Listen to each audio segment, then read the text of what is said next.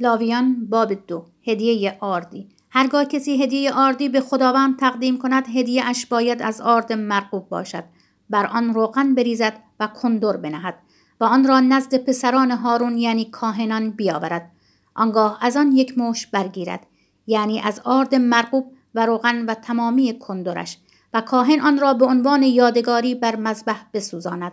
این از هدیه اختصاصی و رایحه خوشایند برای خداوند. اما بقیه هدیه آردی از آن هارون و پسرانش خواهد بود این است یکی از قسمتهای بسیار مقدس هدایای اختصاصی که به خداوند تقدیم می شود.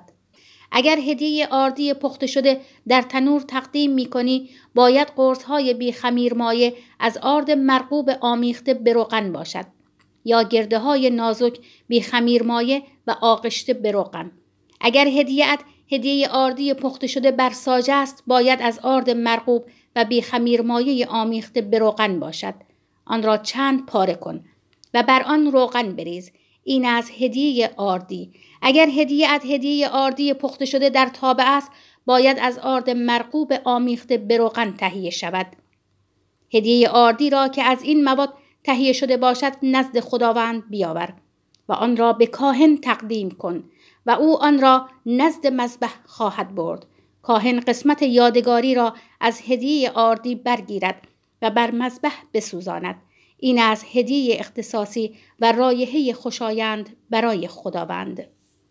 اما بقیه هدیه آردی از آن هارون و پسرانش خواهد بود. این است یکی از قسمتهای بسیار مقدس هدایای اختصاصی که به خداوند تقدیم می شود.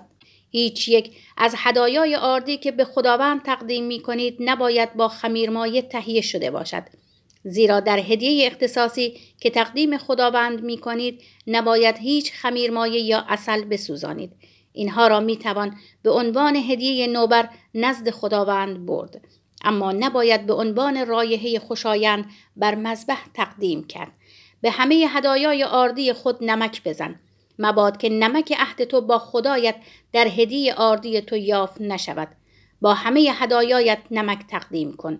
اگر هدیه آردی از نوبر محصول به خداوند تقدیم می کنی باید دانه های غله نورس که کوبیده و در آتش برشته شده باشد تقدیم کنی بر آن روغن بریز و کندر بگذار این از هدیه آردی کاهن قسمت یادگاری هدیه آردی یعنی قدری از غله کوبیده آن و قدری از روغن آن را با همه کندرش بسوزاند.